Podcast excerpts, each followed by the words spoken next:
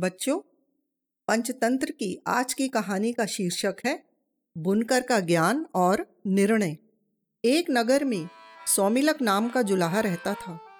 विविध प्रकार के रंगीन और सुंदर वस्त्र बनाने के बाद भी उसे भोजन वस्त्र मात्र से अधिक धन कभी प्राप्त नहीं होता था।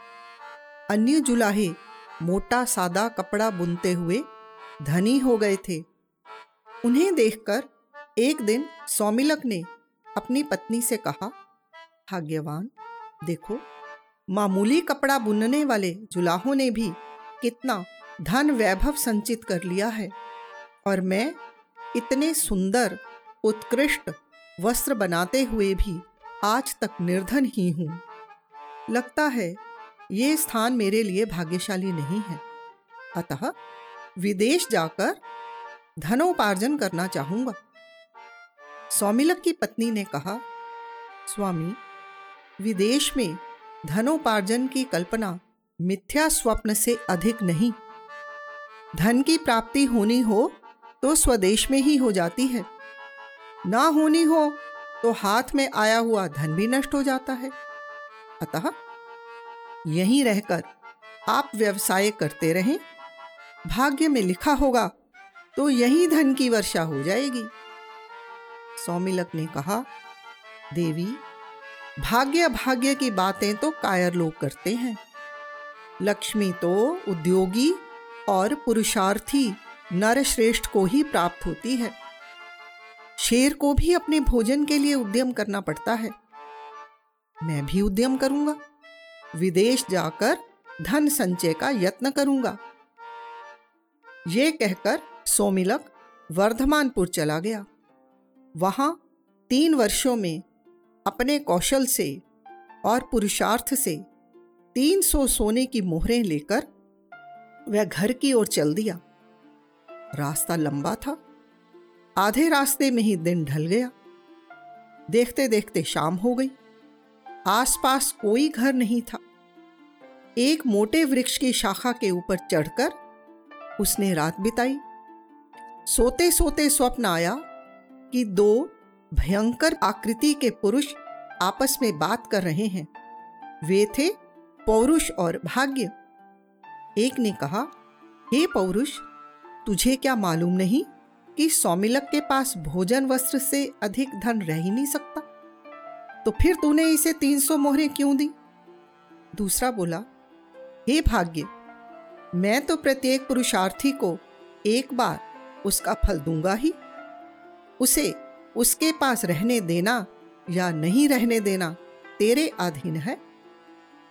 स्वप्न के बाद सोमिलक की जमा खुली तो उसने देखा कि मोहरों का पात्र खाली था।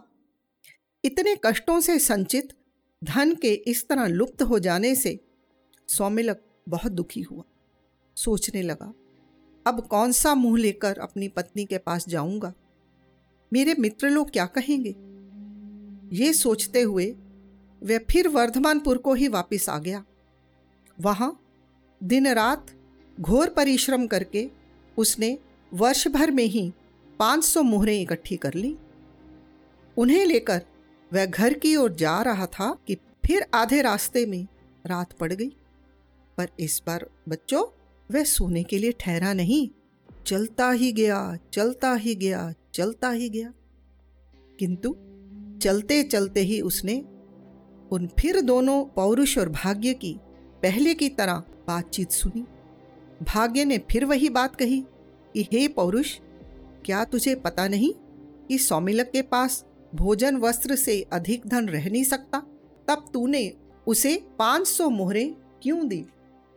पौरुष ने फिर वही उत्तर दिया, हे भाग्य, मैं तो प्रत्येक व्यवसायी को एक बार उसका फल दूँगा ही।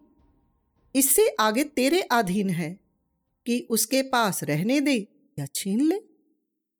इस बातचीत के बाद सौमिलक ने जब अपनी मोहरों वाली गठरी देखी तो वह मोहरों से खाली थी। इस तरह दो बार खाली हाथ होकर सौमिलक का मन बहुत दुखी उसने सोचा, इस धनहीन जीवन से तो मृत्यु ही अच्छी। अभी इसी समय आज इस वृक्ष की टहनी से रस्सी बांधकर उस पर लटक जाता हूँ और यही प्राण दे देता हूँ। गले में फंदा लगा, उसे टहनी से बांधकर जब वह लटकने ही वाला था तो पता है बच्चों क्या हुआ? एक आकाशवाणी हुई। सौमिलक ऐसा दुस्साहस मत कर। मैंने ही तेरा धन चुराया है। तेरे भाग्य में भोजन वस्त्र मात्र से अधिक धन का उपभोग नहीं लिखा। व्यर्थ धन के संचय में अपनी शक्तियाँ नष्ट मत कर। घर जा और सुखपूर्वक रह। तेरे साहस से तो मैं प्रसन्न हूँ। तू चाहे तो एक वरदान मांग ले। मैं तेरी इच्छा ज़रूर पूरी करूँगा। सौमिलक ने कहा, मुझे वरदान में प्रचुर धन दे दो। अदृष्ट देवता ने उत्तर दिया, धन का क्या उपयोग? तेरे भाग्य में तो उसका उपयोग है ही नहीं। भोग रहित धन को लेकर तू क्या करेगा? पर सोमिलक तो धन का भूखा था। बोला, भोग हो या ना हो, मुझे तो धन ही चाहिए। बिना उपभोग या उपभोग के भी धन की बहुत बड़ी महिमा है। संसार में वही पूजा जाता है जिसके पास धन हो।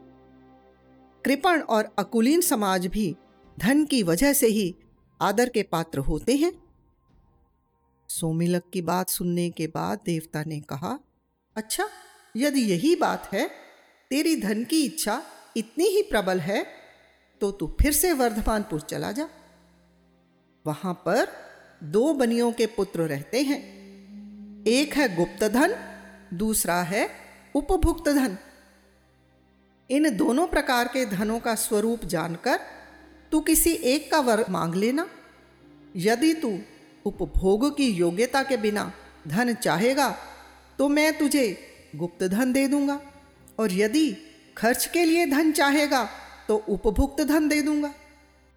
ये कहकर देवता लुप्त हो गया। अब बेचारा सौमिलक उसके आदेशानुसार फिर वर्धमानपुर पहुँचा। शाम हो गई थी। पूछता पूछता वह गुप्त धन के घर चला गया। घर पर उसका किसी ने स्वागत सत्कार नहीं किया। इसके विपरीत उसे भला बुरा कहकर गुप्त धन और उसकी पत्नी ने उसको घर से धकेलना चाहा। किंतु सौमिलक भी अपने संकल्प का पक्का था। सबका विरोध करने पर भी वह घर में घुसकर जाकर बैठ गया। भोजन के समय उसे गुप्तधन ने रूखी सूखी रोटी दे दी। उसे खाकर वह वहीं सो गया। स्वप्न में उसने फिर वही दोनों देव देखे।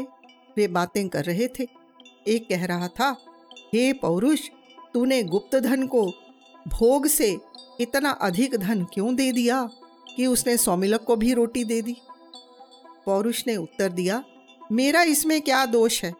मुझे पुरुष के हाथों धर्म पालन करवाना ही है।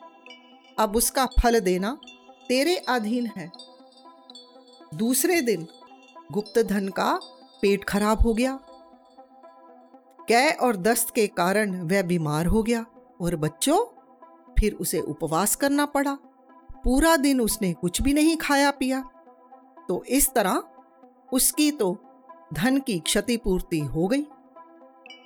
अगले दिन सवेरे सवेरे सौमिलक उपभुक्त धन के घर गया। वहाँ उसने भोजन इत्यादि के द्वारा उसका बहुत ही सत्कार किया। सोने के लिए सुंदर शैया भी उपभुक्त धन ने दी। सोते सोते उसने फिर सुना कि वही दोनों बातें कर रहे हैं।